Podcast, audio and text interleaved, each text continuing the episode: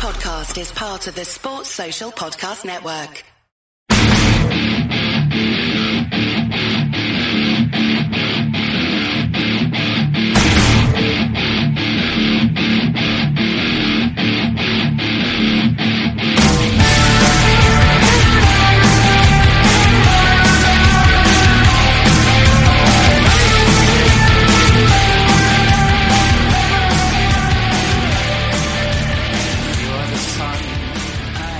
This is a View from the Bridge, official podcast of the Belfast Giants for kingdomofthegiants.com. Today is Wednesday, the 4th of April 2018. My name's Patrick Smith. We're, uh, we're a day late.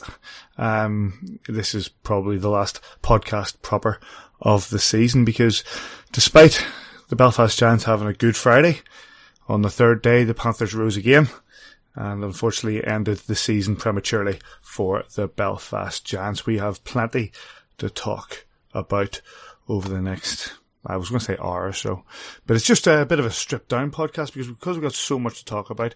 It's just the three of us. We're going to have a look at the weekend's games against the Panthers, uh, look at the forthcoming weekend briefly because I'm sure Davey doesn't want to talk about it. Maybe says doesn't either. Uh, and have a little bit of a reflection on the season. But I've mentioned the names already. Mr. McJimsey, how are you? I'm not good, Paddy. Not good at all. Wow, that's an early call for the bleep machine, but that's fair enough. Uh, Mr. McJimsey, Mr. Mr. McJimsey, Mr. Kitchen, how are you? I'm fabulous, Paddy. Thank you very much.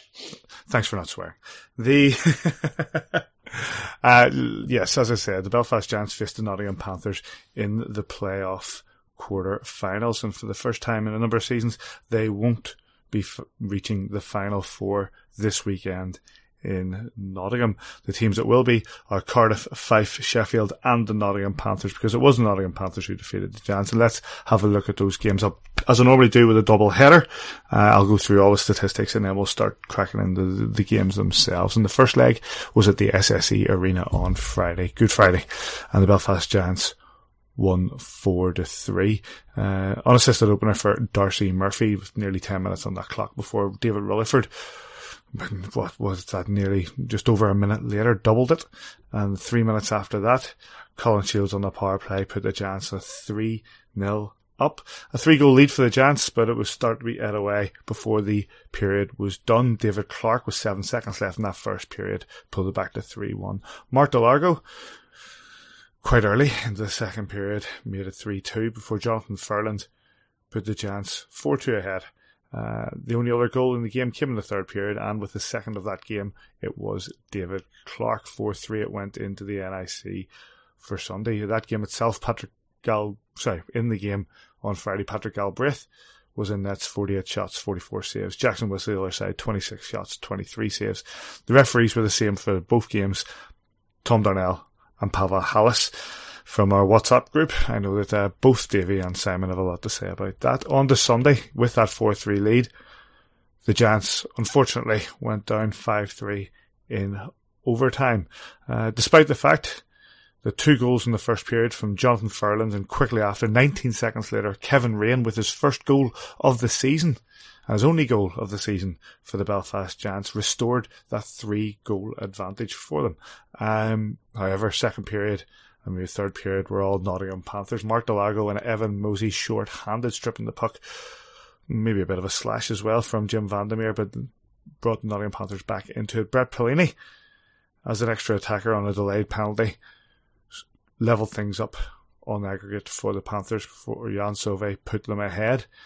But 30 seconds later, Jim Vandermeer leveled everything on the night and we went into overtime. And overtime lasted, well, 4 minutes and 34 seconds of the five allotted minutes of 3 on 3 before Dan Spang ended the tie and put the Nottingham Panthers into the final four.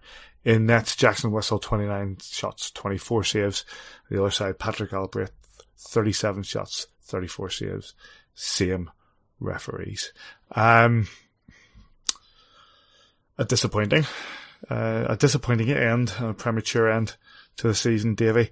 Uh, the Giants giving up a three goal lead twice. Yeah, and that's uh, that's kind of the story of it, isn't it, Paddy? Pretty disappointing because two pretty good performances from the Belfast Giants. I think it would be fair to say we came out really, really well in that first game. And, and as you say, going 3 0 up. And the whole, for me, almost the whole tie hinges on that call, non call on David Rutherford. Um, it's one of those. You reach in with your stick and you don't get the puck, you put yourself at jeopardy of being called for a trip. This is for the now, Panthers' first goal of the tie. This is for the Panthers' first goal, which ultimately the score was something like 10 seconds left in the period. They come out with all the momentum in the second period and they get a goal 30 seconds. So within 60 seconds, the game has swung from a 3 0 lead and you're going into the locker room with your tails up, the, you're going in with your head down and you've came down and you've lost. Now, the player reaches, can't remember who it is for the, the Panthers, reaches in, doesn't get the puck. You leave yourself at jeopardy for the call. Now, neither ref called it, so they're saying it's a dive. So either grab a set of balls and call the dive, call him for simulation. Either way, the play is called dead and there's no goal. I, am I'm pretty disappointed that um, Pavel Halas can call Blair Riley for boarding from 170 feet. For it wasn't a boarding call, but they can't get a call that's 10 feet in front of them. Um, for me, it could have been called a trip or could have been called a dive. Could have been called. You can call both. No issue with that. Um, it's it's so hard to tell on a game speed. You know, for me, that the game absolutely hinges on that one call. I'm all for the rest putting their whistle in their pockets in the playoff, but you know, I think um, who from Panthers says got called for one on Jonathan Ferland? Was it Stevie Lee? Stevie Lee gets yep, called for a very similar kind of thing. He's put his stick in. Furley's gone down on it. Penalty. I think the Giants may have even scored in that power play. Can't can't honestly remember now. Um, let's see, Stevie Lee covered trip 25 minutes. No, it's a different one. But, um, you know, okay, we'll go, we'll go away from that. Giants had came out. Well, hold on, sorry, just, just on that, David, can I play devil's advocate and say, say it was a dive, right? Say the Pavel Halas thought it was a dive. It goes to, it goes to David Clarke, and he goes up the ice and he scores. Does the referee just say, all right, they've already been hurt and I'll not give the dive as a penalty? No, it would be scored and delayed call then. Sorry. So it would be fine. Um, but I'm I'm pretty sure that we have touched the puck in between times, so the players whistled down dead. For, for, you know, it's one of those. It didn't go for us. You have to get on with it. Our special teams weren't bad over the weekend. You know, um, Panthers didn't score um, when they had the extra man. That they, they, scored one on a delayed call on the Sunday night, but um, and you know the Giants have came up with two, two from seven, I think, on the on the, Friday night. Yeah. Um, no no penalty or no power play goals on the um on the Sunday game. But you know, disappointing, yes, as you've said, the, the cough up 3 0 leads twice in the fixture. For me, it's one of those, Paddy, you know, over the course of two nights, we've put over 120 shots on the Panthers goals. Um, we've come up with seven goals. Now I don't have all, I don't have the Panther stats for, for misses and block shots, but in, in effective shots, they've had 57 shots on West and scored eight goals. You know, we, we've done really well there. Outshot them something, you know, 36, 37 38 to 29 in their barn. We've, we've outshot them 49 shots or something to, to 30 in, in our own barn. You know, we've had our opportunities to win that tie. It's cruel if we're taking this as a pair of games for a, a for a playoff game between two teams that have effectively had a 4-3 home win each to go into three on three overtime to decide something so big. The prize is so big to decide that on three on three overtime. When this weekend coming, if a game goes to overtime, as you see, as you seen last year in the playoffs, and I think it was was it Cardiff and Sheffield in the final last year. Yes. Um, it, didn't it go to double overtime? Yeah, just nearly triple overtime, was it? Triple overtime. Um, you know, so why a week before in the quarterfinals play completely different rules to what you play in the semis and the final? This this this deserved more of a finale than three on three skills competition exhaustion comp- competition with three men on the ice deciding this, and we get caught in a bit of a line change. They get a rebound off West, and I think it's um, is it Dan Spang, the badly injured yes. Dan Spang from Friday night, um, pops up and uh, and scores. But it's one of those. It's it's like a knife in the guts. You know, it's it's it's. Just, Why do you say the badly injured Dan Spang, Davy? Well, you know, they, they Blair Riley's put a, a very legal check in on him. Dan Spangs tried to avoid a hit on, on the Friday night. Um, Borden called, as I say, Tom Darnell's 25 feet away, sees nothing wrong with it. Pavel Halas is at the other blue line at best, calls it, calls it from there. The two minute minor. Panthers put it in for review and uh, gladly sense is seen. There's absolutely no foul in the play. You know, Dan Spang, they, put it in on the basis of the player's injured. Can't remember if he missed too much ice time the Friday night. Certainly didn't miss too much on the Sunday, and just a bit of sportsmanship or, or lack of sportsmanship from the Panthers. Again, trying to use uh, the DOP system to, to weaken the opposition. i I've always been against that. Not wouldn't be happy if our team did it. Very disappointed that the away team did it. But you know, look, two great crowds across the weekend, over ten thousand, nearly eleven thousand people watched the two games and were treated to a right royal battle. Simon, let's turn to you on this. The um, you know, when the Giants had that one goal advantage going to the NIC, you know, you, you travelled across to the NIC. What were your thoughts? Do you think that, that a one goal advantage would have been enough? I haven't been there before, and I mean, a few years ago with a four 0 lead, I knew you know it was going to be a really difficult task. And you know, the Panthers. Let, us be honest. I mean, I, I, listened to what Davey was saying there. Um, you know, and and the game, the, the two games hinged on that non-call for for David Rutherford. Um, you know, you're 3 0 up. Uh, you get that, you know, coming towards, I think it was seven or eight seconds left at the end of the first period. You, we, we shot ourselves in the foot, let's be honest. You know, we had a chance to get the puck out. We tried to, you know, knock it off the wall so it didn't go for an icing call. Um, and they get it back.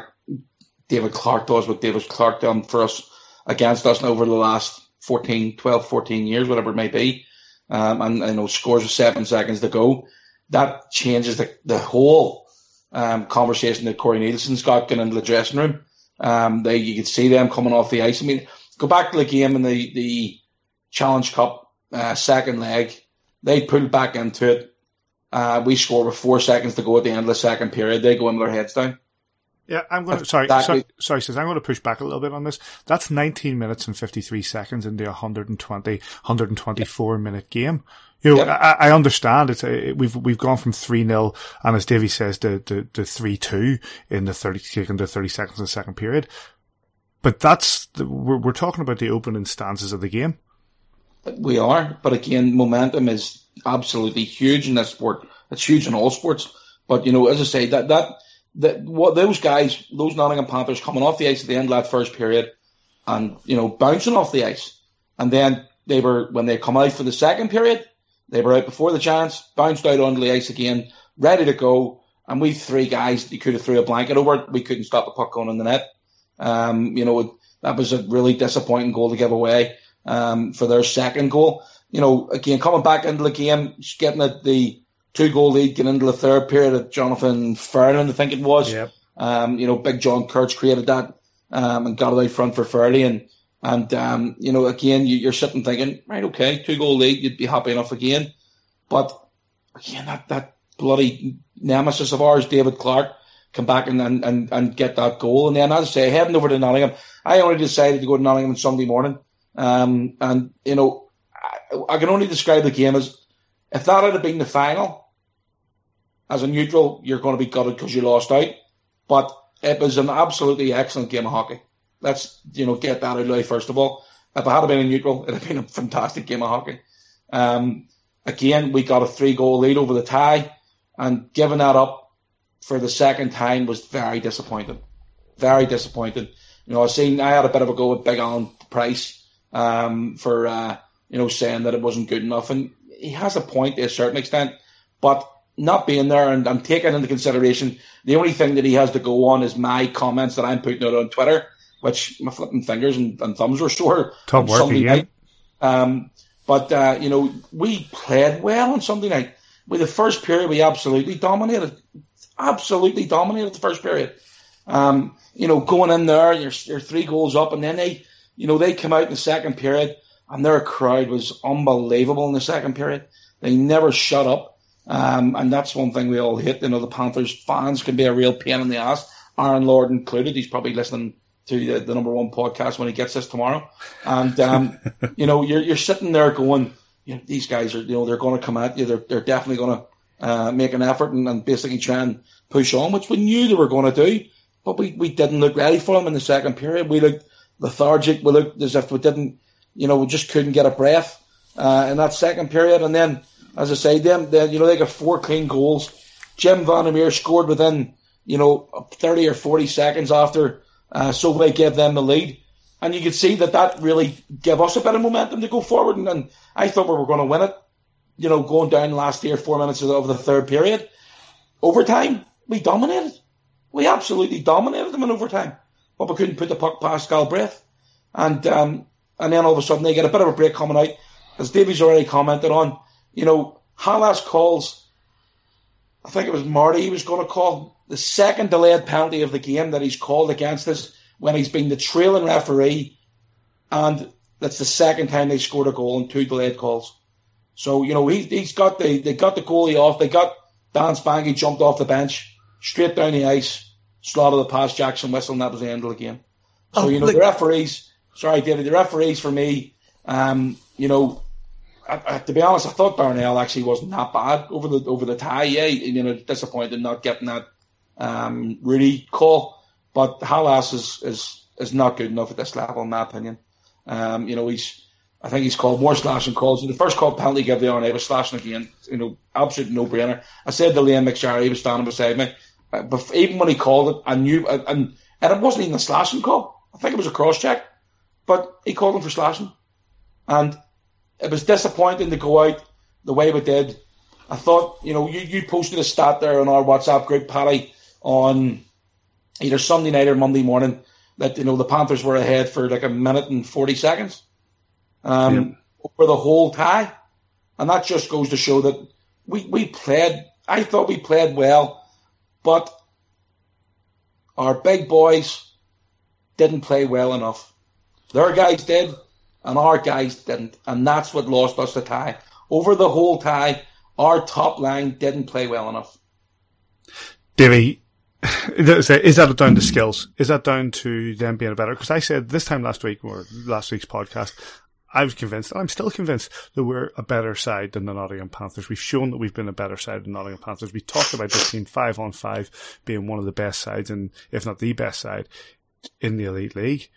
So why three goals do you drop? Is that down to ability or is that down to, to mental fragility? Paddy, there there's an element of truth in that. You know, I saw certainly at times on Friday night when we, we came under pressure, headman and passes out of our own end, and you know, panic stations at times that, that, that, that comes on us and has came on this team at certain times this season. We there seems to be a, a little bit of when the we're really under the pump, we can we we have the ability to crack and. I think it's just coming back on one of, one of Simon's points there about Pavel slash Halas. You know, the biggest slash of the weekend, Evan Mosey on Jim Vandermeer right across his gloves and skates in and scores short-handed, which is a, a crucial goal to them halfway, just over halfway through the second period. You know, it's as clear a penalty as you will see in any elite league game. And we've talked about Andy Dalton on the show the other week. We were talking about slashing calls, and the the penalty is to be called on the action and not the result. The puck isn't up near his hands. If you slash up there, it's a penalty. Every game of the season. And that's playoffs, playoff, playoffs. Yeah, but, eh, Paddy, the playoff, rules don't change. The rules don't change, but we all know that in playoffs that most things, not most things, but a lot of things are let to play. That that happens. You you can't. Have you, that, you, if, uh, let's, Paddy, let's Paddy, have you watched the Davey, game back and seen some I, of the calls? I have, I have, Davey. But what I would say about that call in particular is if that goes the other way and they're crying, they're crying about a slash, we're saying to them, playoffs. Are we not? Surely we are. I, I would agree with you, Paddy. But as blatant the call as that, and within three seconds the puck's in the net, he's got to call it. You know, the, the way, as I say, Halas was the closest referee. He's got nothing blocking his view, and he doesn't make that call. It's a penalty all day long, and twice we we again look. We didn't lose this whole thing because of the referees. There were, you know, there were definitely a common denominator, but we we didn't control the game and didn't close the game out twice at a 3 0 lead, and that's what lost us this game. Yeah. But I agree with Davey. That is as blatant a penalty as you're going to get in the playoffs, and it's not called, and it's absolutely crucial. Jim Vandermeer doesn't lose his cool very often, but you could see how pissed off he was when he when he yeah, went straight over to the referee after referee. two referees. And you know Darnell again. Darnell was basically going holding his hands up and going, like, you know, I was the trailing referee. Uh, you've got uh, Halas standing looking at it. And you know it, it's probably the only slashing call he hasn't made this whole season. And um, listen, I'm only being I'm being the devil's advocate here, Davey, and that's you know we'll say that's the way that I saw it, and I agree with you. I didn't think overall that things were called maybe as as well as they could have been. I still, uh, I still, I still look at the, fa- I still can't get away from the fact that twice over the course of the day we were 3 0 up and, and as bad as maybe we see the calls of the referees being, something went wrong. You know, Look, you're you're absolutely right. I'm not I'm not for one minute suggesting that we lost the tie down to referee, and I think there was two massive crucial moments across the two ties where I think we didn't get the puck luck, if you want to call it that, the calls from the referee. I think it's a clear trip or it's a clear dive, whichever one you want to put it. And I think it's as clear as slash. And those two penalties have directly within seconds caused goals, which ultimately we've lost out a, a one goal game, and that there's two goals that we've caught. Take that away from it. I think that defensively, since um, mid to late January, we probably haven't been good enough. We haven't been good enough. Our forwards haven't been good enough defensively. At times, our defense hasn't been good enough defensively, and I don't think that we probably got the goaltending we needed. The numbers don't, you know, I'm, I'm the one that says stats don't lie. I think West over the two games is something like 855. That's not going to win you playoffs. And, and, uh, you know, that's just a statistical analysis rather than a critique of his performances because he came up with some, you know, you've seen the highlight reel saves he's came up with as well. But I think, you know, when you put the numbers versus Galbraith's numbers, we needed more from the goaltending as well. And I just think that this team, it's it's something that you know no criticism at all of Brandon Benedict. The forward playing on D has had a fantastic season. Jeff Mason back there who retired and came back. You know, we haven't got out of Jarry what we wanted to get out of him. So really you're relying there that you've got Spiro, Marty and Rayner as your sort of your top line defence. And we just haven't had the depth. Jimbo going out injured at late January put a real axe in our season, how we missed him down the stretch. And Vandy with five, six, seven games under his belt might have been more of the controlling, powerful, best D man in the league for me. Him and Hotham are, are streets ahead of everything else in the league. And, you know, I'm just really frustrated about everything, Paddy. You know, you could probably, yeah. I'm, I'm not one for, for stabbing people. I'm just so frustrated with everything that's happened here. Simon's already said it. Our big guys, were outperformed kind of over the course of the two games, and that's a frustration because five on five we have been so good this season. We we were good on special teams in these two games, and it just wasn't enough. Goalkeeping says uh, that's that um, save from Jackson Whistle diving across the ice you know, brought a number of people in the NIC to his feet. Um, your thoughts? We were. I was sitting beside Big Matt Nickerson. Um, the the first thing I will say is the rebound he gives out, awful, created that opportunity for Pither, um, and he should have done better in that part. but the reactionary part of it was incredible. Both Nicker and I genuinely had the hands over the eyes because we thought it was a goal. Pither sort of, you know, if you watch the crowd behind Pither, they're all on their feet. They're all up as if to go, oh, goal. And, you know, for him to get back and make that save was, was, I said at the time, it's it's potentially a save of the season. Um, you know, at that moment, you know, they're really pushing second period. I think they'd already got it back to 2 2. Um, and, you know, he makes that save and you're sitting going, wow, that's just, you know, that's just outstanding. However, that's what he's paid to do. He's paid to stop putting the puck in the net. Um, you know, and, and for that, you know, for that to come out and, and as I said, it all, it's all created because of the rebound that's given out. So, you know, his rebound control, um, over the weekend. Again, as Davey said, you know, 8.55, you're not going to win a trophy like that. You know, we, if you look at his stats in the Challenge Cup, I'm sure it's a hell of a lot better. Um, I don't know what it is. Davey might be able to tell you, but I don't have um, it open. But his Challenge Cup was 9.34, and it's no, no, no coincidence that yeah, no, absolutely. We won the Challenge Cup with numbers like that. Yeah, and again, you don't you, look. You're not going to win trophies and, and, and numbers like that. And nobody, you know, Galbraith we're we're we're up three on Sunday, three on aggregate. We hit the crossbar. Um, we hit the post in the second period. Um, that's small margins. I mean, minute margins. Um, but that's that's you know a wee bit of puck luck, as you say. And, and like, let's be honest, the Nottingham Panthers really, really, really wanted that on Sunday night. Um, their fan base was like, I'm not a fan of the Panthers under any circumstances. Um, but you, you've got to give uh, a bit of kudos what it deserved. They were, they, they genuinely were an extra man for them on Sunday. You know, they never, especially, you know, when they got that, um, the goal in the third period from Sauvé, I, I honestly thought their roof was going to come off. The atmosphere was excellent. Um, and even for the small Giants crowd that we had, uh, there, there was probably only 40, maybe 45 fans that could actually, uh, make the game. And, and again, you know, still no webcast coming from that. And I just honestly, and that, that, I'm paying honest, Paddy, that trip cost me nearly 270 quid. Um, and, you know, I don't have 270 quid to throw down the drain, but it was an excellent game of hockey. I'm glad I made the trip. Disappointing the end the way it did. Um, but for the sake of a tenner, watching that in the webcast, I'm pretty sure that any neutral fan who wasn't watching their own team on Sunday night would have been watching that game. And they would have made an absolute killing on that. Well, well, the NIC is about to be set up to show four games of hockey across three different platforms with uh, with a webcast, the BBC, and on Facebook. So it's not as if the, the actual platform couldn't be set up to show it. And I think the point was made, a few points were made on Twitter. Everybody clamoring for it, but it's a it was a game that is that is scheduled at short notice.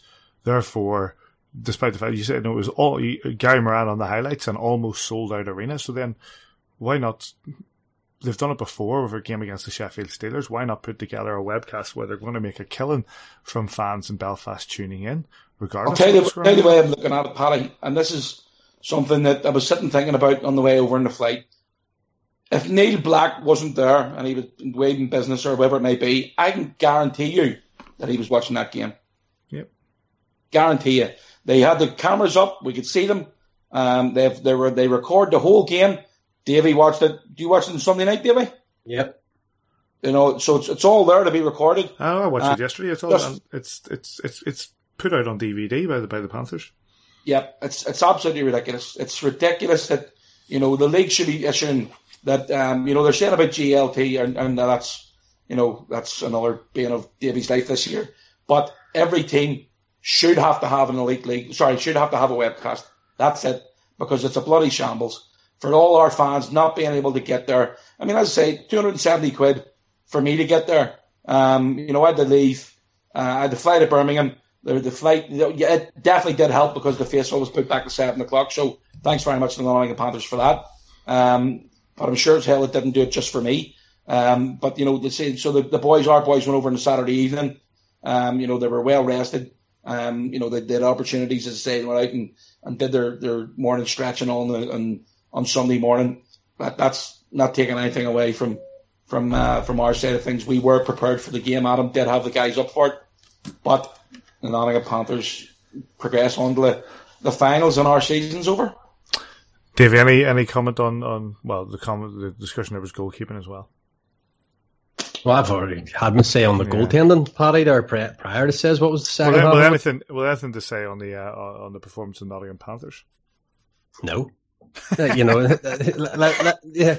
No, I don't.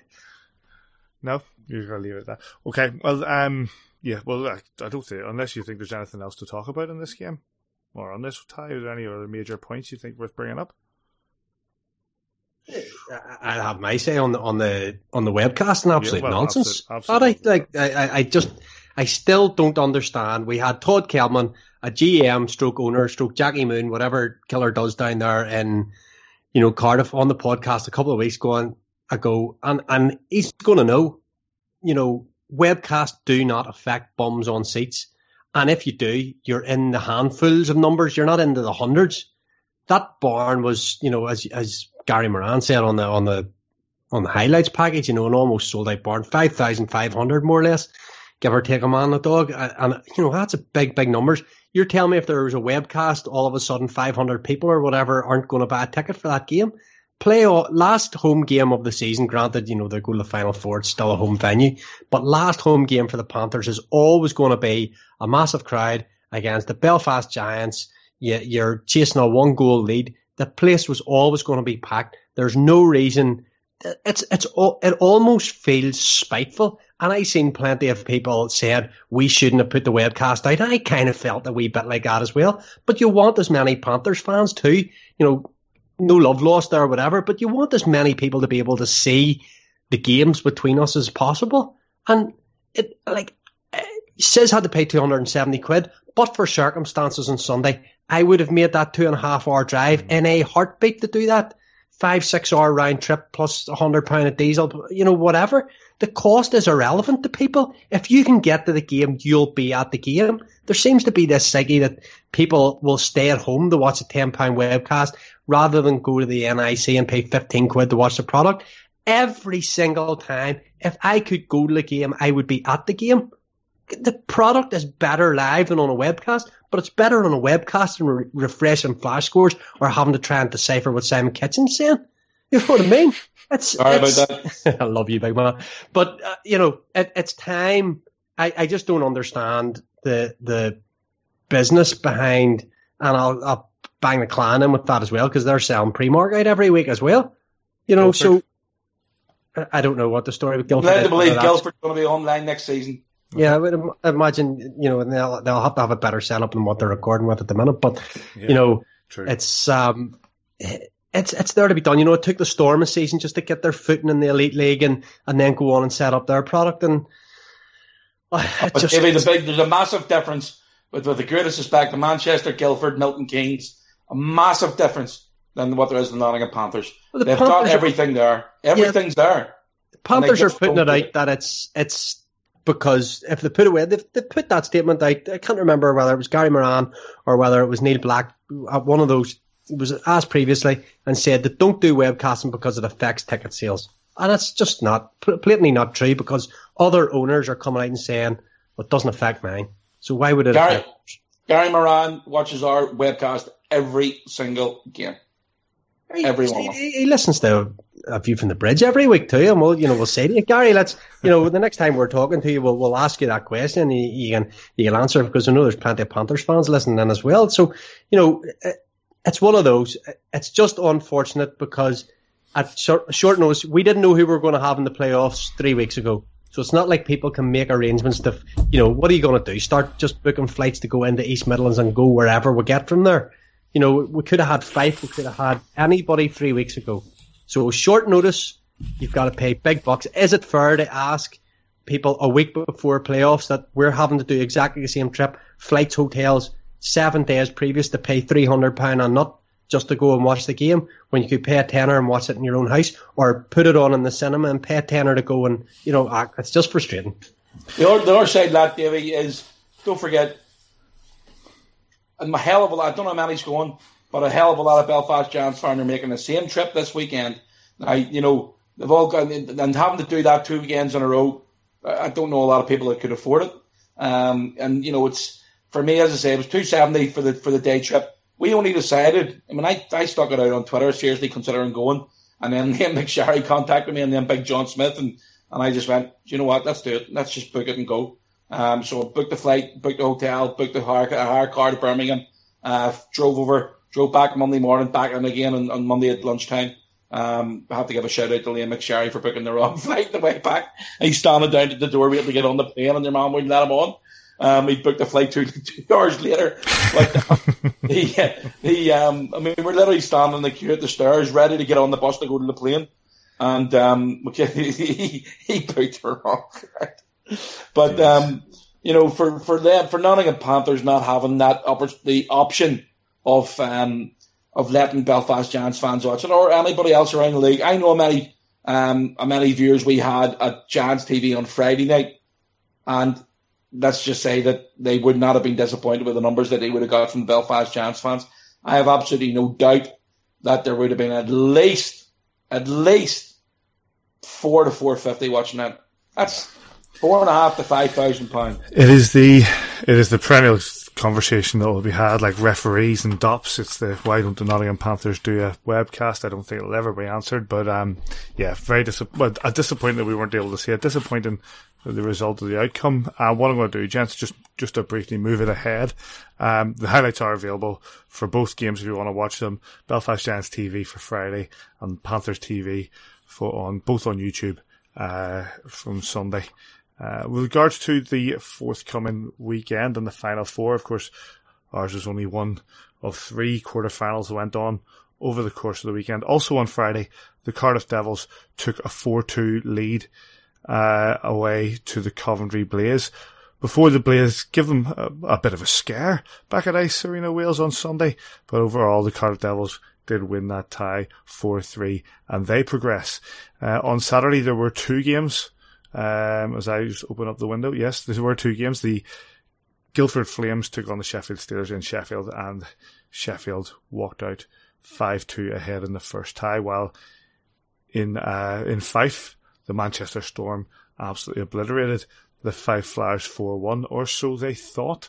Uh, in the Sunday for both those games, Sheffield Steelers lost to Guildford but went through on aggregate score, while at the Drizzle Dome, the Fife Flyers won 5-1 in overtime. Now, I hate to do this, boys, but let's let's return to our predictions from last week, and I'll just read through them and see who got what. Davy, you predicted Cardiff, correct? Guildford, nope. Close. At one close. stage, it was close. Guildford, nope. Manchester, Nope. Mm. Belfast, unfortunately not. So that's one out of four. Simon, you predicted Cardiff. Yes. Sheffield. Yes. Manchester. Nope. Belfast. Unfortunately not. And then there's me. Cardiff. Not just a on here, no. Cardiff. Yes. Sheffield. Yes. Fife. Yes. Belfast. No.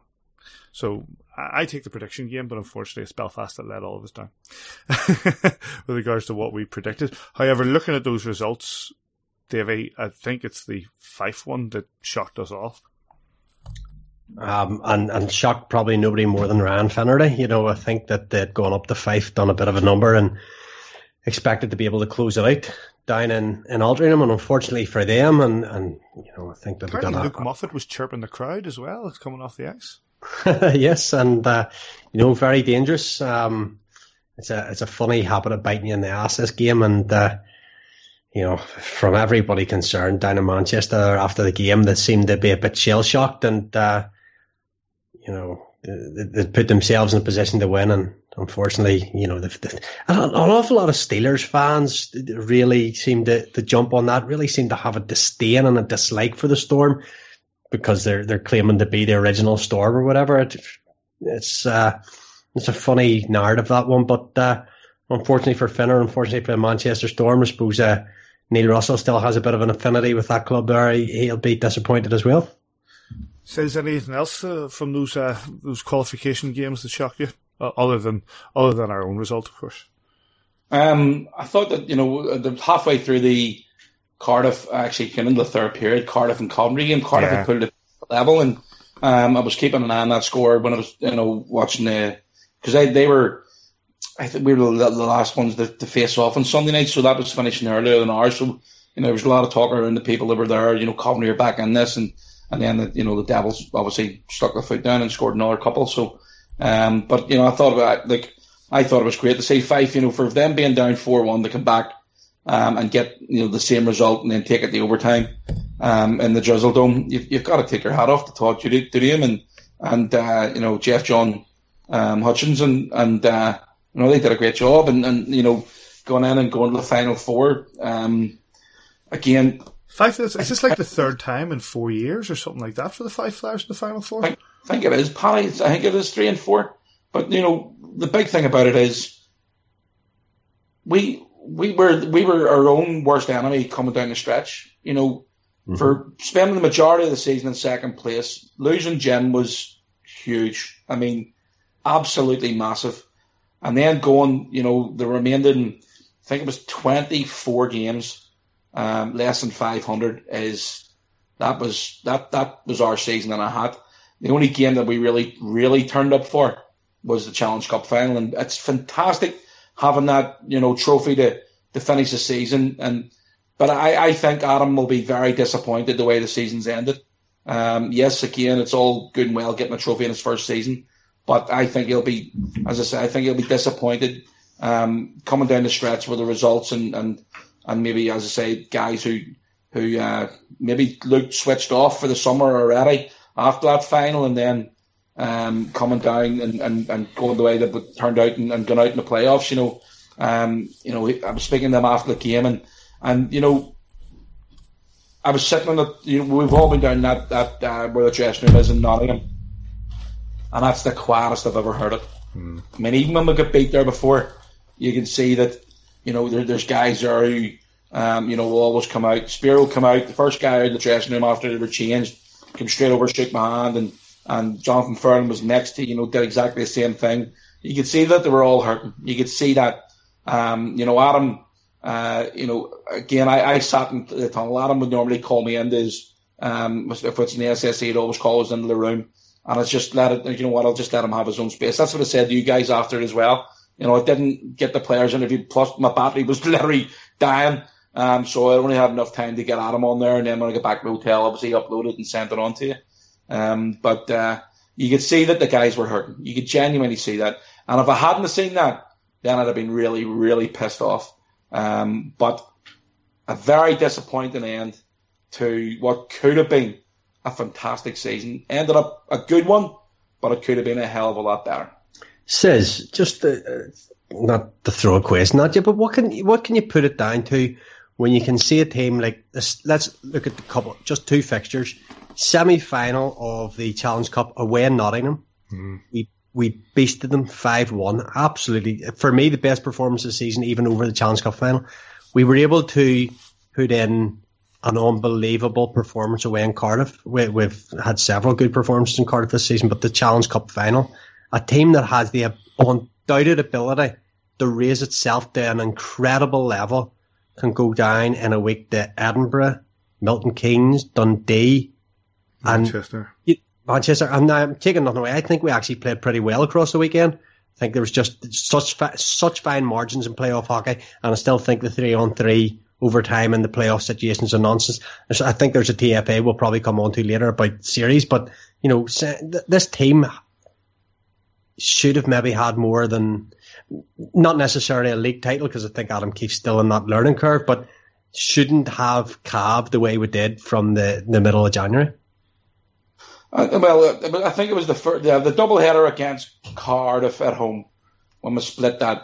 Uh, won the first game um, in OT. That was the game that was the goal Darnell ruled out, um, and then held his hands up straight after the game and go biggest worst decision I've ever made. Um, and then we well, say we got it was a shootout, sorry, shootout goal.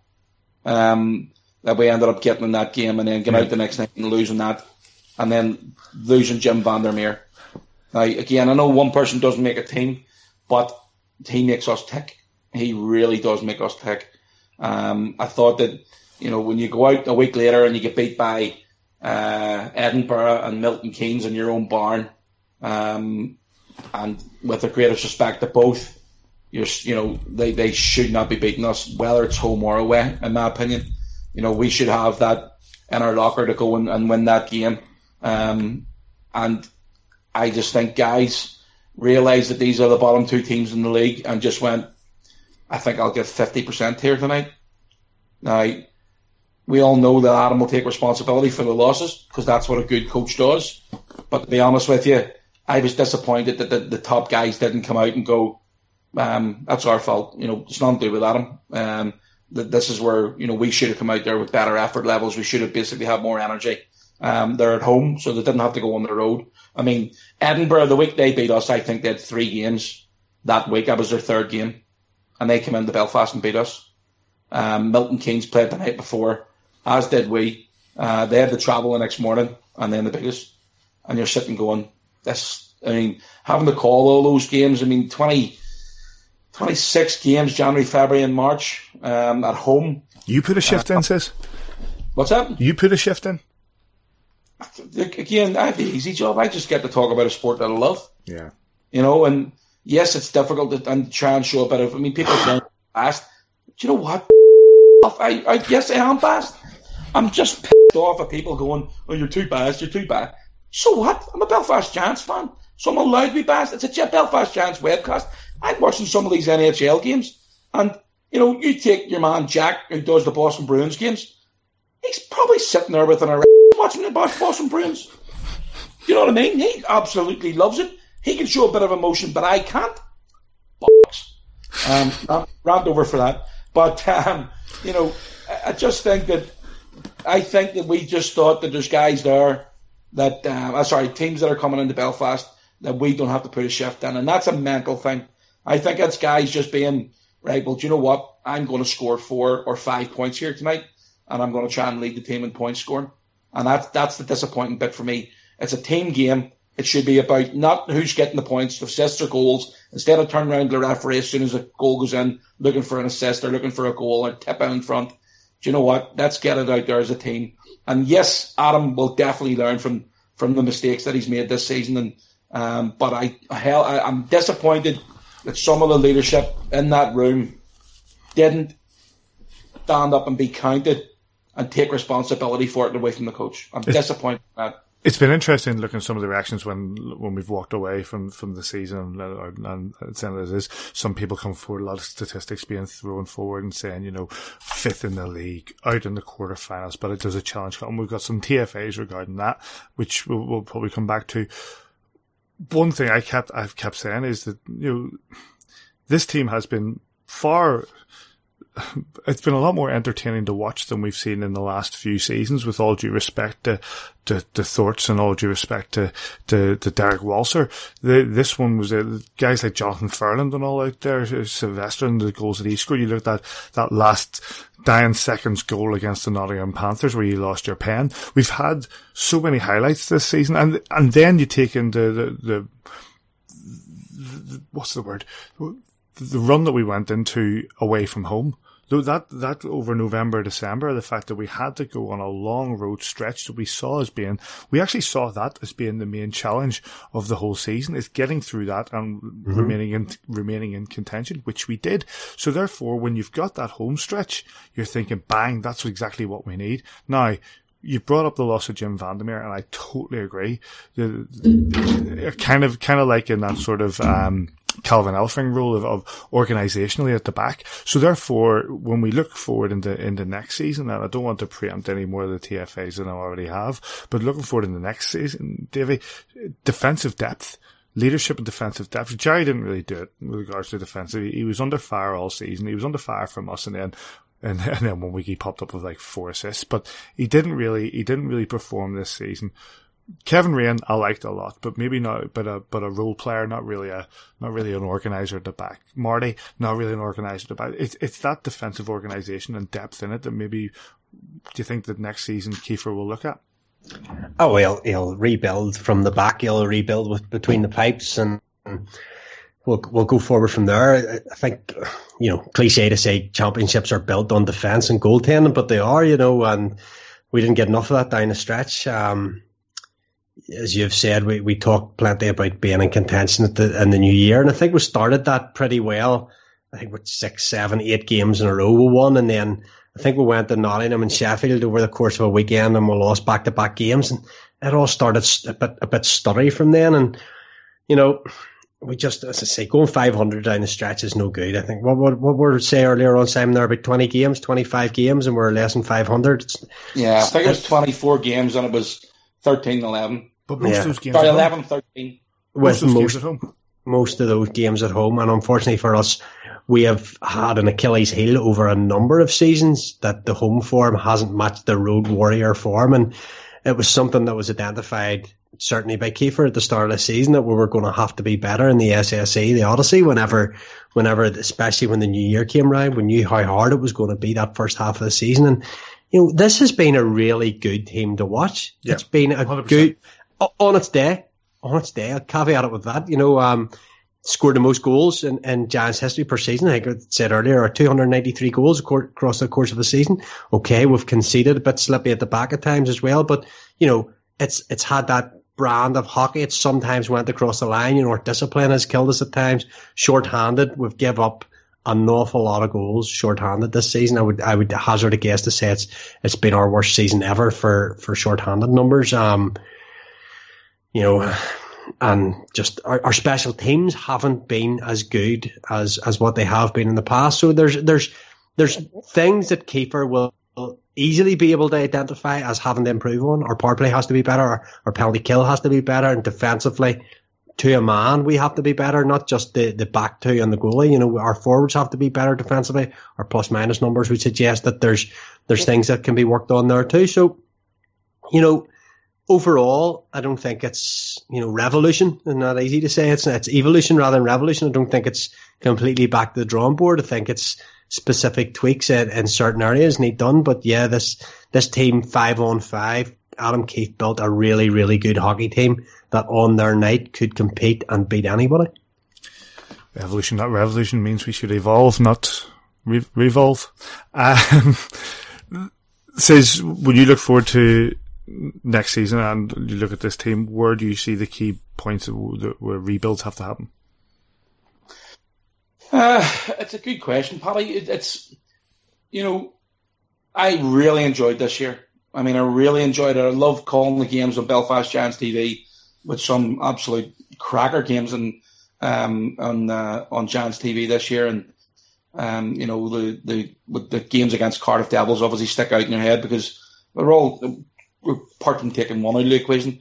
They're all you know one goal games mostly, and um, and then, you know, you've got the Nottingham Panthers coming in. We played them um, 12 times over the season. Um, and, you know, we, we edged it slightly. And, you know, you're six and four. Was in the league form was four wins and four losses. We beat them twice in the Challenge Cup, and we beat them once in the um, in the playoffs. You know, so you're seven and five against them. You look at Sheffield games. Um, you know, again, we, we dominated Sheffield this year. Um, but from where we go from here the next season, I think that you know, as, as Davey's already pointed out, it's all about building um, from the back. I mean, you know, Jackson uh, had, I think he had an okay season. He had some really good games, absolutely, but I think he had an okay season. I think if he's if he's looking back on his own form, he'd probably be disappointed. He there's a number of goals there. I mean, you know what? But didn't even touch on the goal that he gave away on Sunday night, the first one. Um, and then that, that's a brain fart coming out of his zone. It should have been an icing call, and, and he comes out and, and tries to puck, throw the puck into the corner, and they have a, an net to shoot into, you know. So it's wee things like that. He's a young guy, and I think he'll learn from that. Um, you know, but do we do we uh, is he coming back next year? I, don't know. Um, you know, Stephen Murphy has been out all year, and that's hurt us. Uh, Chris Truehl's come in. You know, I don't think get anybody can ask for a better teammate than Chris Truell um, for what he's done off the ice and, and not getting opportunities apart from maybe four or five on a road down the stretch. But again, you know, the numbers that they were put up by Chris and um, saying about, you know, defences or, or, or championships are built on defence. But our defence was let down by our forwards down the stretch. Um, you know, they, they weren't covering their own men. They weren't picking up guys coming back and, um, and we lost I'm, I'm literally while you while Davey and yourself were talking there a few minutes ago, I was looking back at the last 19 games since Jim went down. We're 11 and eight. Mm. Sorry, eight and 11. Eight wins, 11 losses. Um, and that's not good enough. Um, you know, the, the longest stretch of games that we won this year was six in the league. Six in a row. We've done that twice.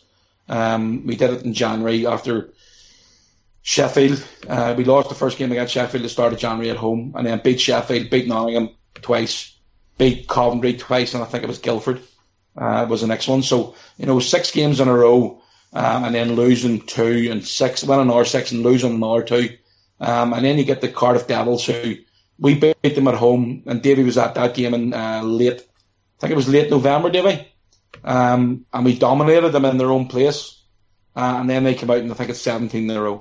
That's that's how you win championships.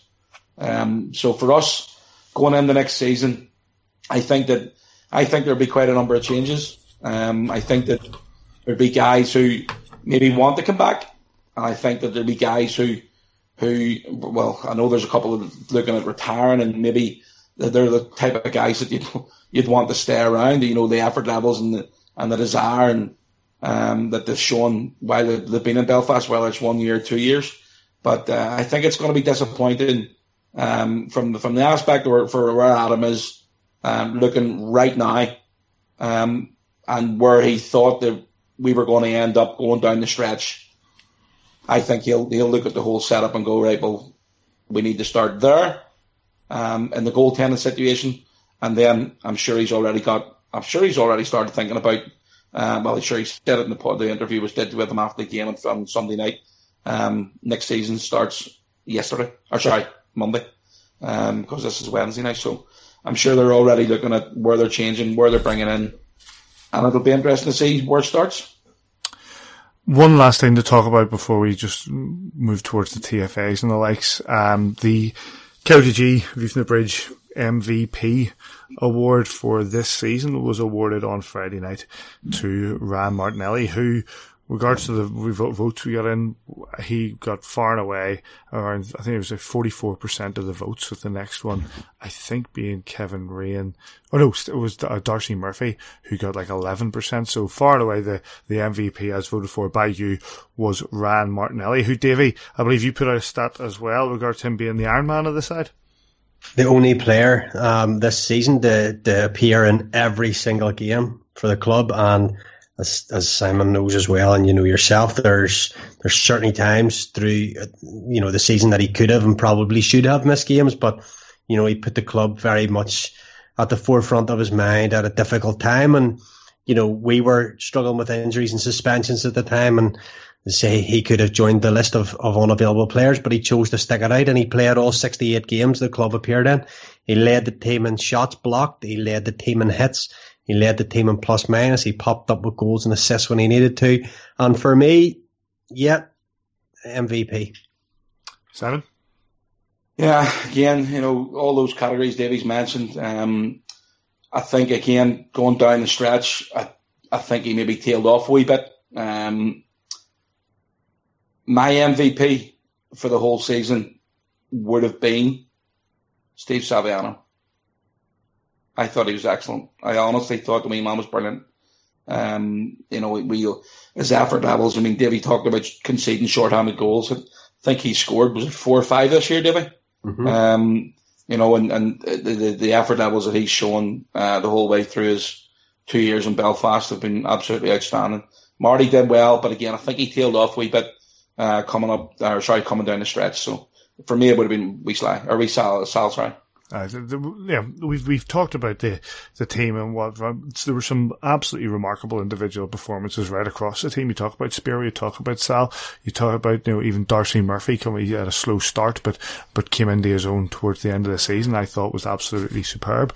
You know, I think that regards to Ryan Martinelli, you know, we talked about how he was nominated for the Player of the Month award month on month on month before he finally won it around what was it December time, November December time, uh, and he'd more or less been nominated every single month in the month of uh, in the in the year of 2017. So you know a remarkable season for him, a remarkable more or less a year and a half. Maybe okay, I'll take your comment regards to him tailing off towards the last last few games of the season says, but I think a lot of a lot, a lot of players did that to be honest with you after the win in the in the Challenge Cup. Just looking at them, but I have to congratulate Ryan Martinelli and and uh, and Davey. I know you're proud of the fact that that's an award that's been given every single year. Oh, absolutely! It's it's um it's one of those, and, and probably league wide. There's very few awards outside of the club's own awards, if you like. You know, the the, the official club awards that have been awarded now. What's this going back 18 years now, Paddy? Right back to Shane Johnson getting a T-shirt back in, in the year 2001 and going right through. And I, put the list out the other night, a real who's who of, of Belfast Giants. You know, Jason Ruff's won it. Theo Fleury's won it. Calvin Elfring just a, a, number of years ago and picked up by Benny. And I think Darren Riley, two-time winner. Dar- Stephen Murphy, two-time winner. Yeah, you know, uh, some incredible memories of, of, that Stephen Murphy, as I remember presenting Stephen Murphy with it 2010 before I had to head off to, to live in England for a while. And, you know, for me, it, I, I love the nostalgia. I love the history of the sport and, and things like that. We will try and keep that going for as long as we're involved in it and hope it whenever we're not involved with it, somebody else will pick up the baton and run with it. Paddy, there's you've got the you know the old school Lynchy there presenting it with new school Lynchette who's who's really getting into the game. So who knows? Maybe in years to come, it'll be her job to pick it. Absolutely. Well, congratulations. Thanks to thanks to the Lynches for presenting it. Thanks to the Giants for that it, and the um and and congratulations to Ryan Martinelli, your 2017-2018 Belfast Giants, King of the Giants, uh, a view from the bridge MVP. Um, briefly, lads, uh, before we get to the TFAs, two games this weekend that we don't really care about as Belfast Giants fans, but the Fife Flyers against the Cardiff Devils is at 1 p.m. on Saturday, and the second the second game is the biggest rivalry in the world ever. Uh, at 5 p.m. at the NIC, it's the Nottingham Panthers against the Sheffield Steelers. The winners of both obviously gone to the final on Sunday. The losers of both going to what is now known as the quote commiseration game, which is on this earlier earlier on Sunday. And with regards to coverage, you'll be able to watch both the semi-finals on EIHL.tv. I believe they're ten pounds a game.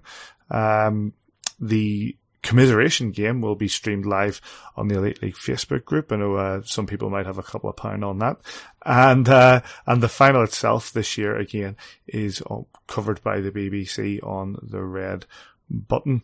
Um, before we come to those TFAs, just comments on these. I know there's a, there's a bit of a, uh, there is still an interest for Belfast Giants fans says in this weekend because should the Cardiff Devils go on to win the final and take their second uh, major trophy of the season.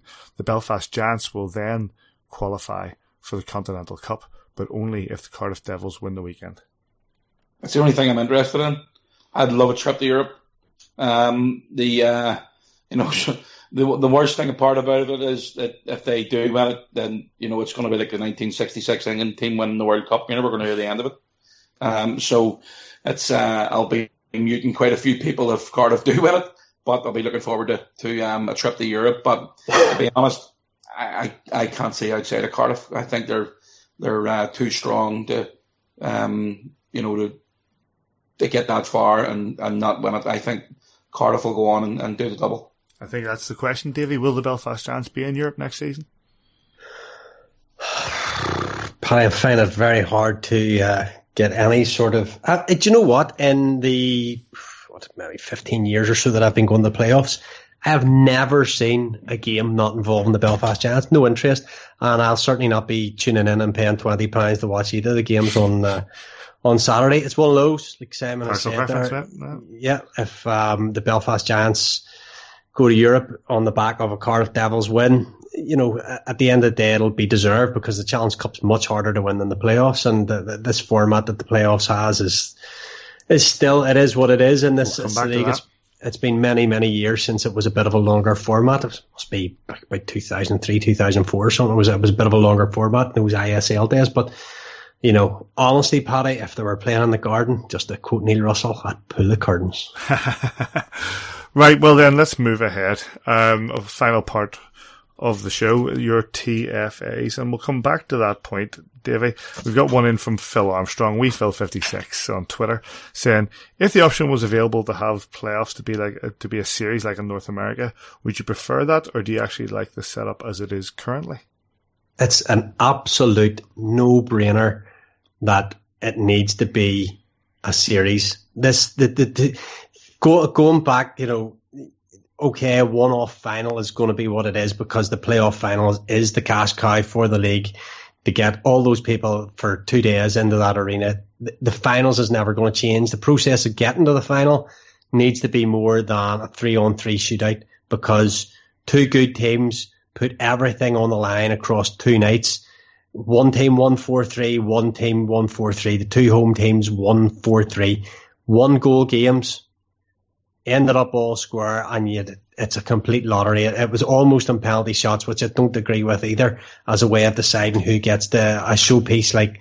Uh, and something as important as the playoffs is a fantastic opportunity to win a trophy. And, you know, you go on to this weekend, I'll sort of harp back a wee bit there. You know, I, I think that the, the Devils' only opportunity of not winning is that it could be Corey Neilson's last game as, as Panthers, and he's proven over the years that in the short format of games, he's a very, very capable coach and gets his teams up for them. And, you know, if they can get past Sheffield on Saturday night, which I believe they can, it sets it up for a, a Panthers final. Corey Nielsen in the NIC for the last time. I think that's our only opportunity. And yeah, a European trip would be nice. It would be nice to go and win the playoffs and get it that way, but you have to get in the back door sometimes. That's not a bad thing to do either. The other side of it being if the if the if the if the, if the Nottingham Panthers lose that semi final, then they face the fact that Corey Neilson and David Clarke's last game for Nottingham Panthers will be a third, fourth place playoff at the uh, at the NIC. Not really a great one. But says coming back to you, you know, the, the, the regards to the series, I know actually give me own thing before you come to it, is the fact that I do think that we there should be a little bit of a rejig, but we've always said it. We've talked about that, you know, about whether the Challenge Cup needs a bit of a rejig, the league itself, the conferences we spoke about earlier this season, and how they've taken away the seeding, and so therefore the conferences are more about pragmatism than about sport. I'd like to see maybe even a best of three. Could you imagine that both the the the five five Manchester game and our game going back to to, to a game three? Uh, back of whoever would, would, would, host the next one. It'd be absolutely electric with regards to the, um, even like the, the, what, the Cardiff, I think all four semi-finals would have went to, all four quarterfinals would have went to a, oh no, the Cardiff one wouldn't, but the Sheffield Guildford would have went to a game three, ours would have went to a game three, and Manchester Fife would have went to a game three. Okay, not the, the, the longevity of a, of a seven game series, but still that added piece of, uh, that bit of spice to it all. Um, well, there was another point I was going to make, but it says your your your take on it. Uh, I think you're hundred and ten percent right, and I'm pretty sure if you ask the coaches, they'd think the same thing too. Um, you know, yes, it's it's um, you know, the three game series for me. Then we would have had to travel twice. Do you play it three nights in a row? I don't think you should be doing that. I mean, I thought in fairness, the way um, Nottingham Belfast uh, did this weekend, you play Friday and Sunday. Thought that was you know a really good choice. I'm pretty sure that if the Giants had had the Saturday available, they would have took the Saturday um, instead of the Friday. But uh, you know, it's I, I think it's got to they've got to look at that um, and and and change it for for next season or maybe the following season. You know, if at least a three game uh, uh, series would be great. I, I think five would be better, to be honest. Um, you know, you've got your the first two at home, uh, or actually you play the first. Yeah, you play the first away uh, if you're the, the higher choice, if you know what I mean. So you get potentially three at home.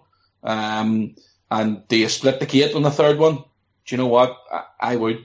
Um, on the on the deciding one, I mean, you know, absolutely split the gate, um, whether it might be home or away. So it's it makes it advantageous to both teams.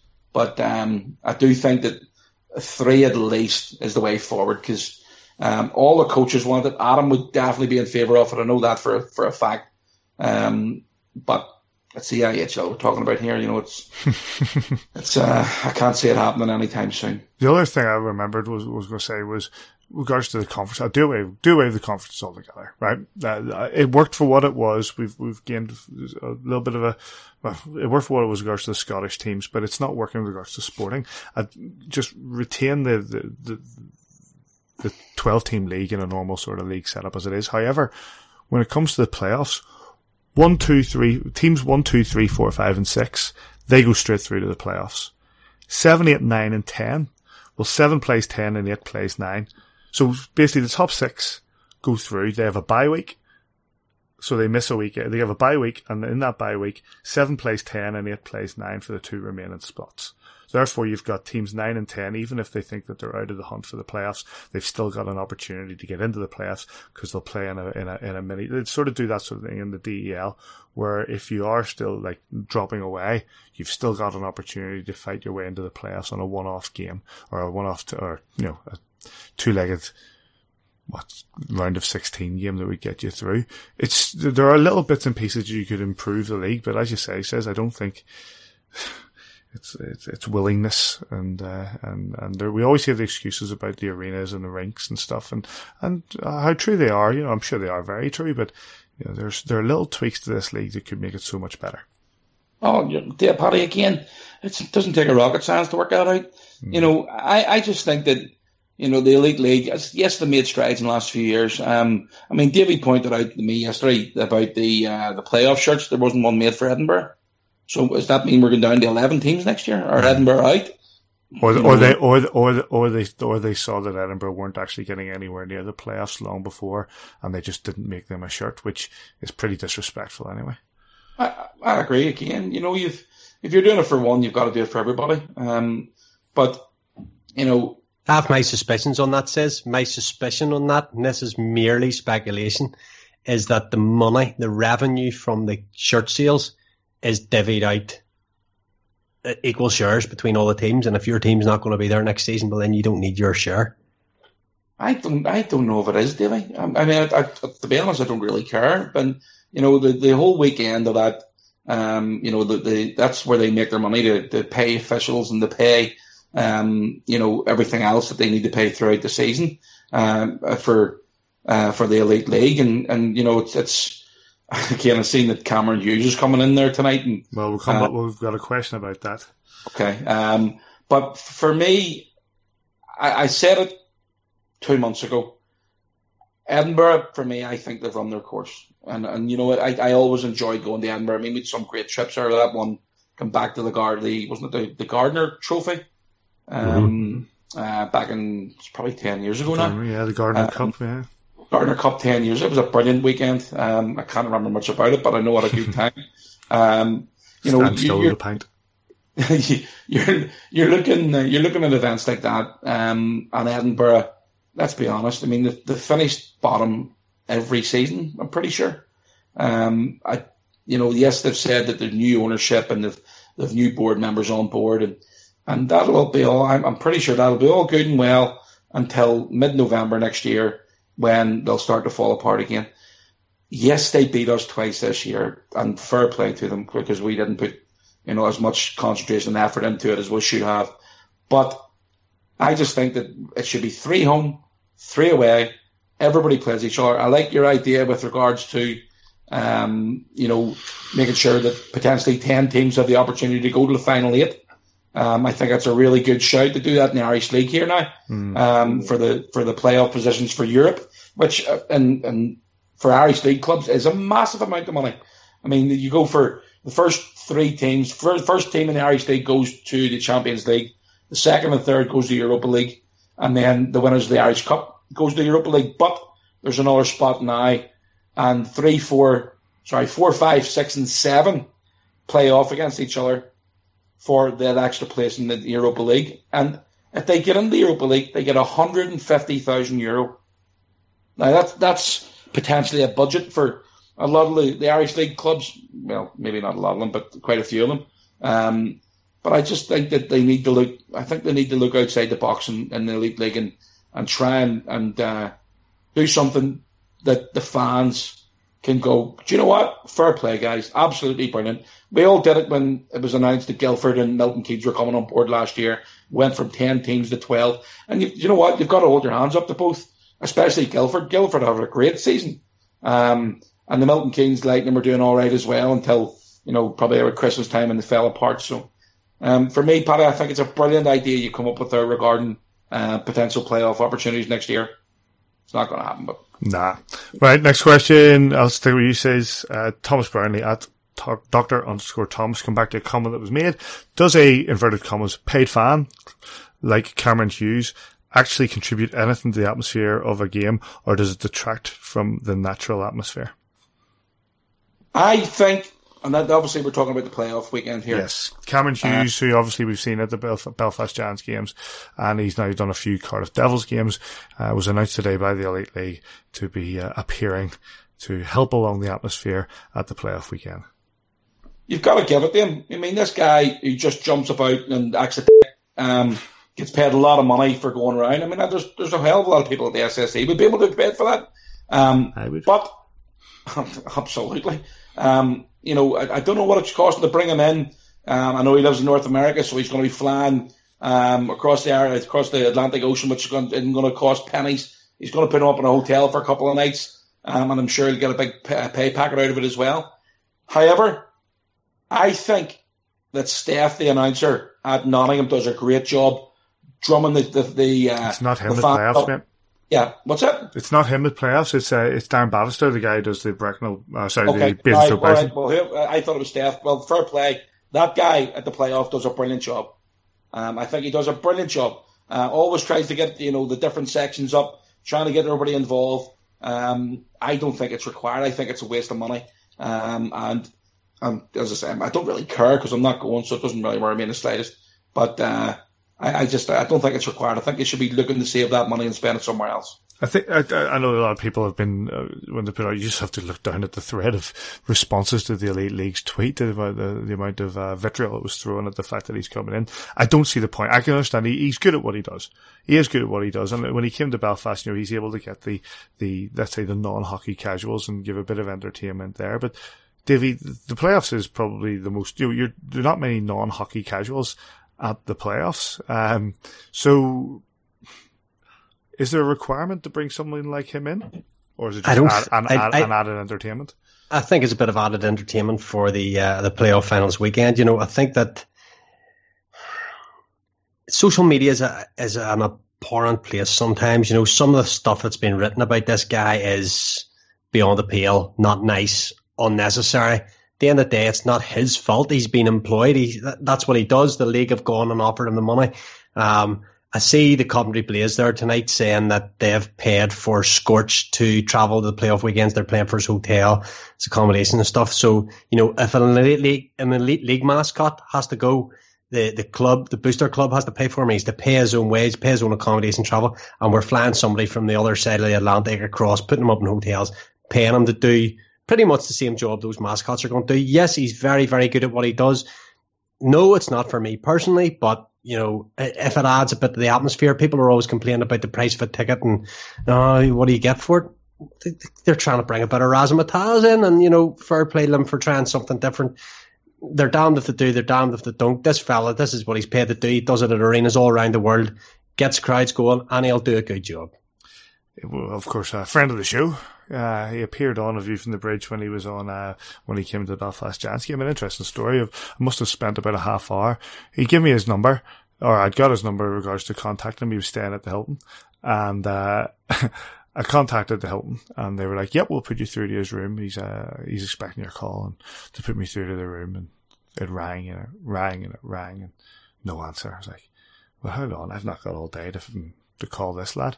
So, uh, rang, went back down to reception, called him up again, says, uh, could you put me through to Cameron Hughes's room? He's expecting a call, no problem. And it rang and it rang and it rang and no answer. And the fella back at reception says, I don't understand. He was down here a minute ago. He, uh, he, he was, he was waiting on your call. He, he went up there about five minutes ago and, and, and he should be there. And I was like, we'll put you through again. And, and it rang and it rang and it rang and, and eventually answered and he, he was out of breath. He, he must have been out running. Um,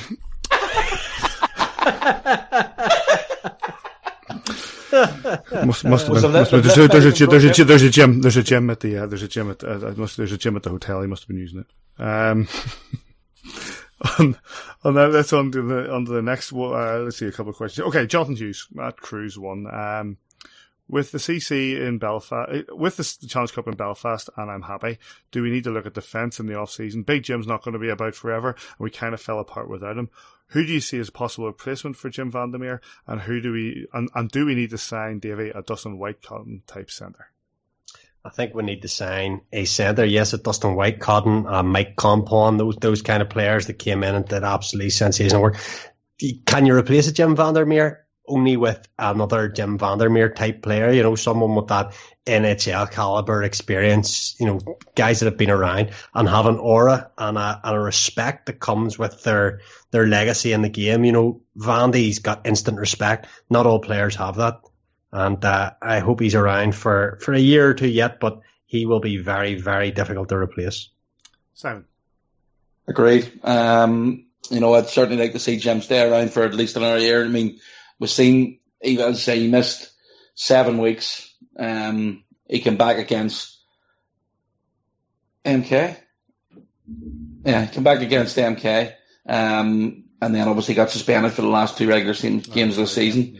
Um, but, uh, you know, we, we just seen what he has to bring on, on, on, that side of things. He's, he's just a different, different class act. Seven weeks out, never missed a beat. Um, Here, Simon, not not even that. Like he missed a good chunk of games early season as well yeah. with that that uh, was a broken foot or so. I can't remember yeah. now. Top of head. Foot, um, Lower body, you know, body injury. Like he, I think he missed twenty nine games overall this season, and he, and he was really really badly missed.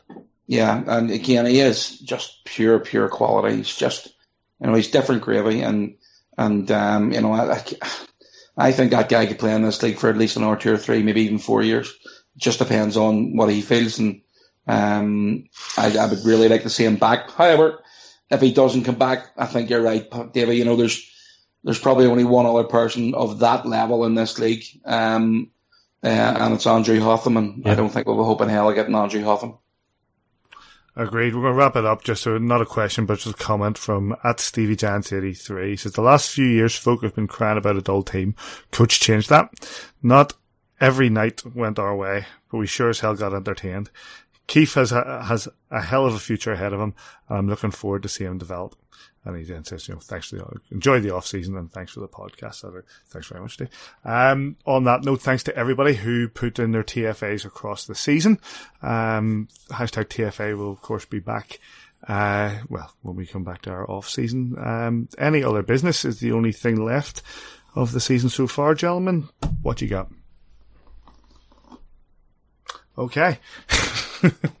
Nothing at all. says I, I'll, I'll speak for me and Sis. Well, first of all, I suppose from I, am going to mention her one more time. I think she deserves a shout out on the podcast one more time, and that's Smallsy um, for all the all the work she's done with so many kids over the years, not just this year culminating in, in as, as says, says, getting the old ears out there, you know, getting her head shaved, all the charity things that have been done this year, Martinelli, Riley shaving their beards, all, all the money that's been raised and sort of channeled through Laura's energy to doing that.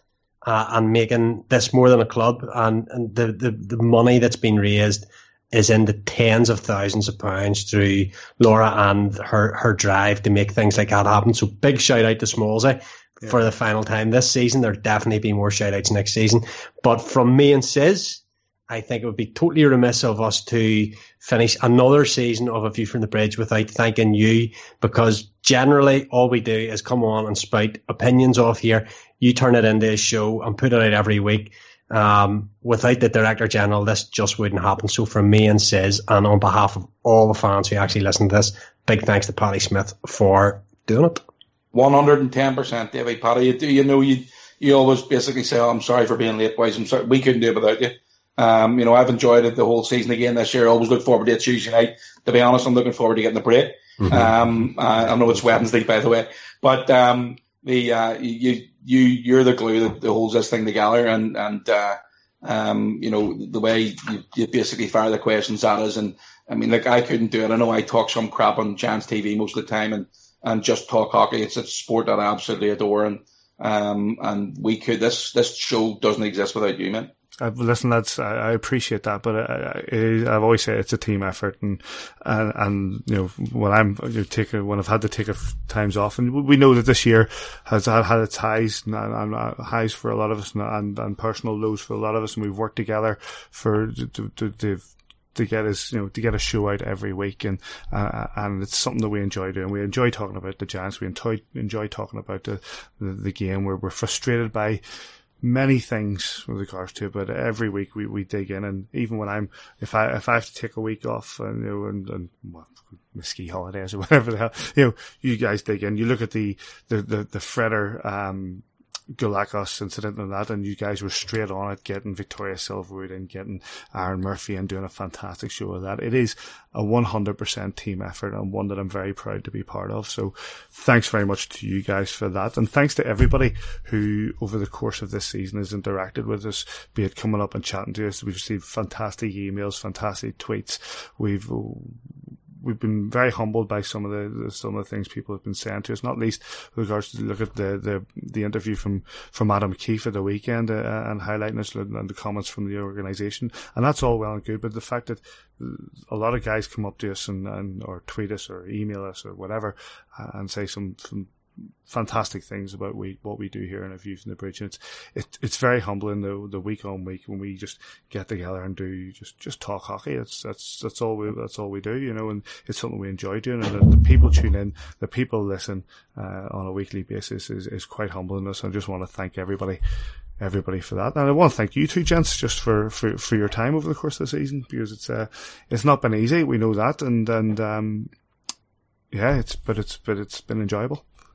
I mean, even look at look, now it's half past eleven on a Wednesday night, um, and you know again we've had another good chat. A good, you know, we always. I'd like to think we're always honest, and you know we're it's um, you know, there's always people that want to have a go and and uh, about you know different things that have happened throughout the year, and and uh, there's people pop their heads up when things aren't going great, and um, but you know, I, would like to think that the because I'm the only one between the three of us that is in Belfast.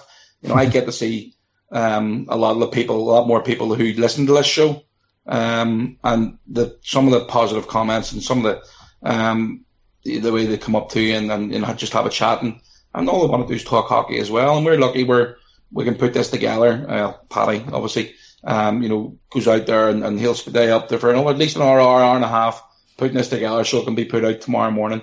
And again, a lot of people realise that the time and effort goes into doing that. And um, and again, you know, we're all volunteers. Um, there's Davey just touched on Laura Small there. I have to say, you want to see her head at the minute, but she looks like a head hedgehog. It's great. Um, but you know, the only thing that I was going to say at the end of it, Davey, is um, is about the volunteers behind the scenes yeah. at this organisation. You know, the game night crew, um, all led, you know, by James. So yes, he's an employee of the of the team. You know, Shane Johnson's got involved more this year. Uh, Brooksy's obviously our Steve Thornton. All these guys that put together um, what happens at the SSE Arena. Um, you know, 28 times for league games and then another couple for for Challenge Cup games and what have you. But it's the it's the volunteers behind this organisation that they could not do without. Um, I'm speaking mainly speaking on behalf of, because I'm involved um, with the OSC. I think what we've done this year has been absolutely phenomenal. Uh, yes, we've we've had the total support um, of the the organisation. Absolute whatever we've wanted to do this year, it's been yes, no problem at all. What way can we help to do it? Um, and whether that be giving us a shirt or give us a signed stick to, to try and raffle off to raise that little bit of extra money. I raffle Every, them off. What's up? I raffle them off. Yeah, the um, sponsor church as well. You pay them the whole. The um, you know all these things. Every single penny we raise, every penny goes to the organisation. So that goes into whether it's to help travel, whether it's buying equipment, whether it's paying for, you know, putting towards wages. I don't know what it goes to, but we, you know, we've got involved this year as an OSC. Um, and we've been very, very lucky to, to have the support of the organisation, but more importantly, of the fans. You know, we've got 464 members who have signed up. Then on top of that, there's families within that. So it takes our membership over 500. Um, you know, you've got Andrea Cochran, you've got Johnny Cook, um, Leslie Wilson, Michael Crawford, um, Christine Kerr, Nicola McNair, Susan Hoy. Poppy's helped out. You know, she's over in, in Scotland most of the time now. Um, but all those people and time effort, especially that they've spent at the arena on game nights, um, and then at the cinemas, which we've held four events this year as well, which have been hugely successful. Um, but it couldn't happen without the support of, of the Belfast Giants fans. Um, and for that, I, I, can't say enough thanks. And again, we're hoping to do a couple of things to keep it going throughout the summer um, and try and give us a bit of interest because I know there's quite a lot of guys that are staying around uh, a lot longer this year because let, us just be honest, anybody comes to Belfast to play for the Giants falls in love with this country. And um, again, for, for that off ice crew, all the guys behind the scenes on, on doing the 50-50s and the, the shirt off the back, you know, Janet Wilson bringing her or uh, or what do you call them, Davy? Fifteens. Fifteens, um, Every time you come, it just so happens that there's another box comes up, so you need to get over more often. You eat. um, but uh, all those things just makes this organisation the best in the league. Here. Hundred percent, we are unmatched in this EIHL. Uh, it seems we're being all nostalgic and we're putting the, the rubber stamp on the season and I assume we're going to have a little break here, Paddy. Um, Simon's mentioned all the volunteers, and as you know, I, I volunteer. I do the stats, and mm-hmm. I can do it. Simon's already mentioned Poppy. You, you never mentioned it. Poppy. Simon's already mentioned Poppy along with the OSC. There, I have to give a massive shout out to Stevie Thompson who tracks goalies and shots. He's, he sent me a few stats today. He has recorded 2,656 goals through the Elite League this season. Now he records where each goaltender concedes those goals. So he's to watch every goal and track it. Um, 643 of the goals, by the way, have been scored in the low slot. Travers Fullerton has got the worst five hole. Um, but there's been 3,834 minor penalties called by referees. Here's a couple of ones. 2,161 during a three man system, 1,673 when it went to four men. The, the, the minors jumped almost two minutes per game in penalties from the three man to four man system. So that, that sort of stacks up with what players had said as well. You know, the referees are catching more. Brendan Conley, most minors in this team, 51 minors. But without Stephen Thompson, this whole thing wouldn't, the, the amount of work that his spreadsheet's very Rain Man, to be fair with him. You know, it's a, it's a wee bit scary, some of the stuff he's sent through. But he's been tracking this for years and years.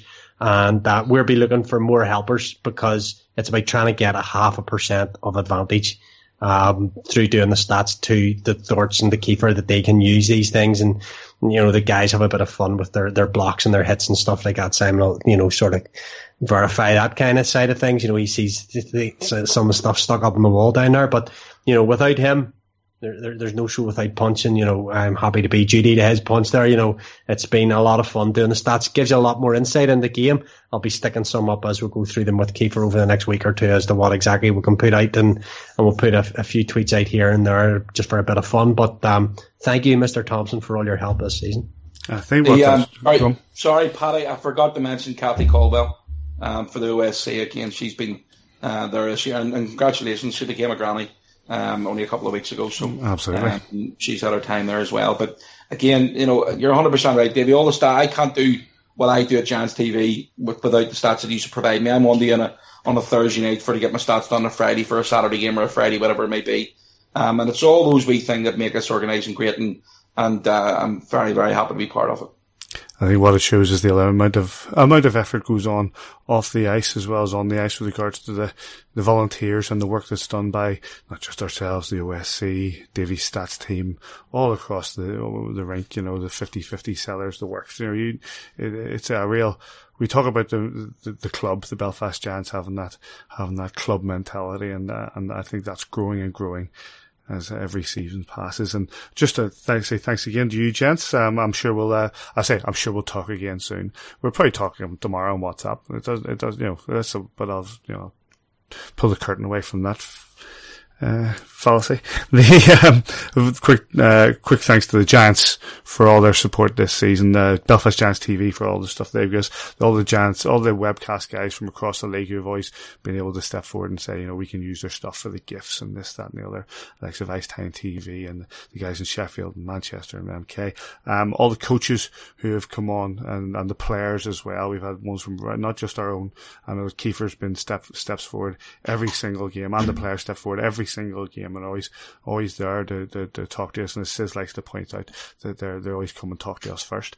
Um, but we've had one. I have one more, Paddy. I can't forget this one. Go on. I did forget it, but I have just as you were talking, I had to say thanks to somebody else. Michael Barr.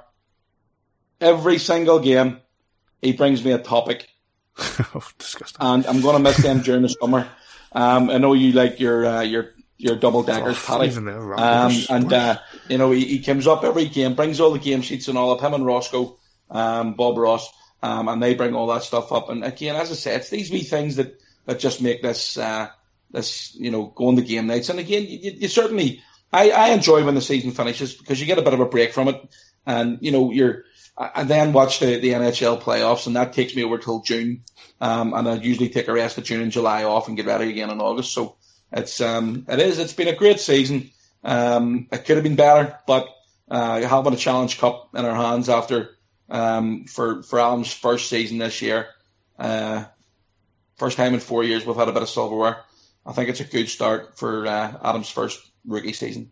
The uh, but we've yeah the the coaches and the players that have gone forward. What I will say that lads, I know Davey, you're the stats man. I've done a few a little bit of a stat of my own over the course of this season. With regards to the view from the bridge, we have had 68 individual interviews take place on the show. That's not including the post game interviews that we still haven't counted them, but 68 individual interviews. And that's, you know, you, going down to training says it's, it's you calling up people, Davey. It's uh, the work that goes into putting a lot of the guys coming on here.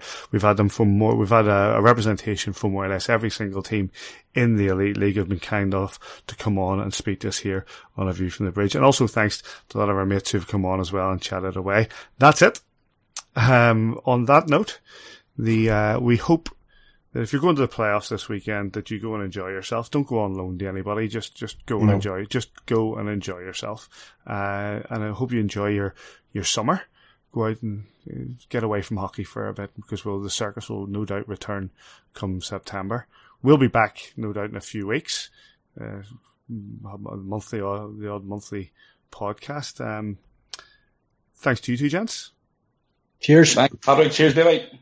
Um, if, wherever you are this weekend, if you are going to the place, we hope you enjoy it. We'll see you here next time on a view from the bridge and to play out from penalties to lost pens and from uh, from cups to crazy weekends. It's uh, it's been one hell of a season, but we'll give the last word to Boomerang Corner.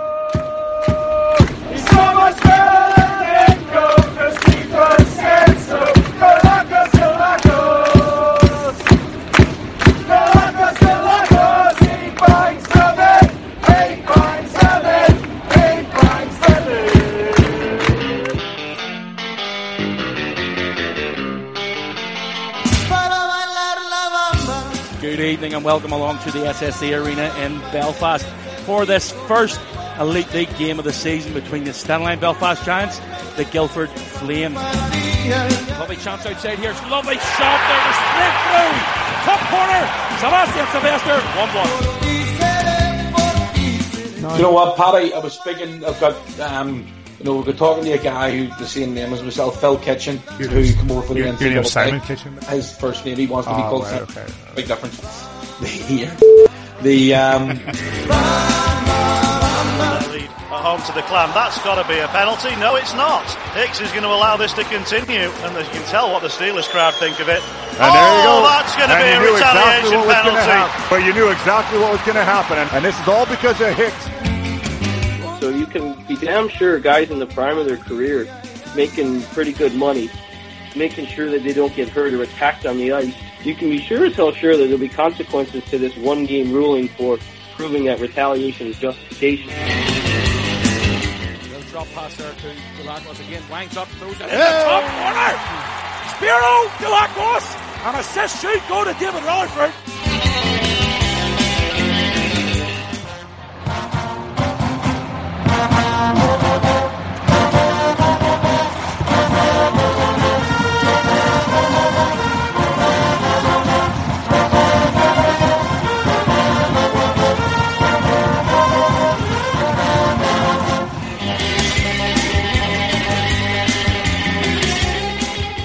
Congratulations, Adam Keefe. All right, cheers, guys. Thanks for having me. It's Matt Toe joining us on the line. How are you doing, mate? very well, thank you. It's the head coach of the Braehead Clan, John Tripp. How are you, mate? I'm doing well, thank you. Mr. Jason Taff Ellery, the hardest working man in the Belfast Giants. How are you? Welcome to the show. Jim Vandermeer, how are you, mate? Colin Shields. you're doing well, thank you. Not bad, thanks for having me. Hi, Dave. You get through back, how's things? Got control of the puck. Still got control of the puck. Sends it out front. Jasmine John! Yeah! Time ticks down, and there it is. The official confirmation that Adam Keefe and his Belfast Giants team are the 2018 Challenge Cup champions.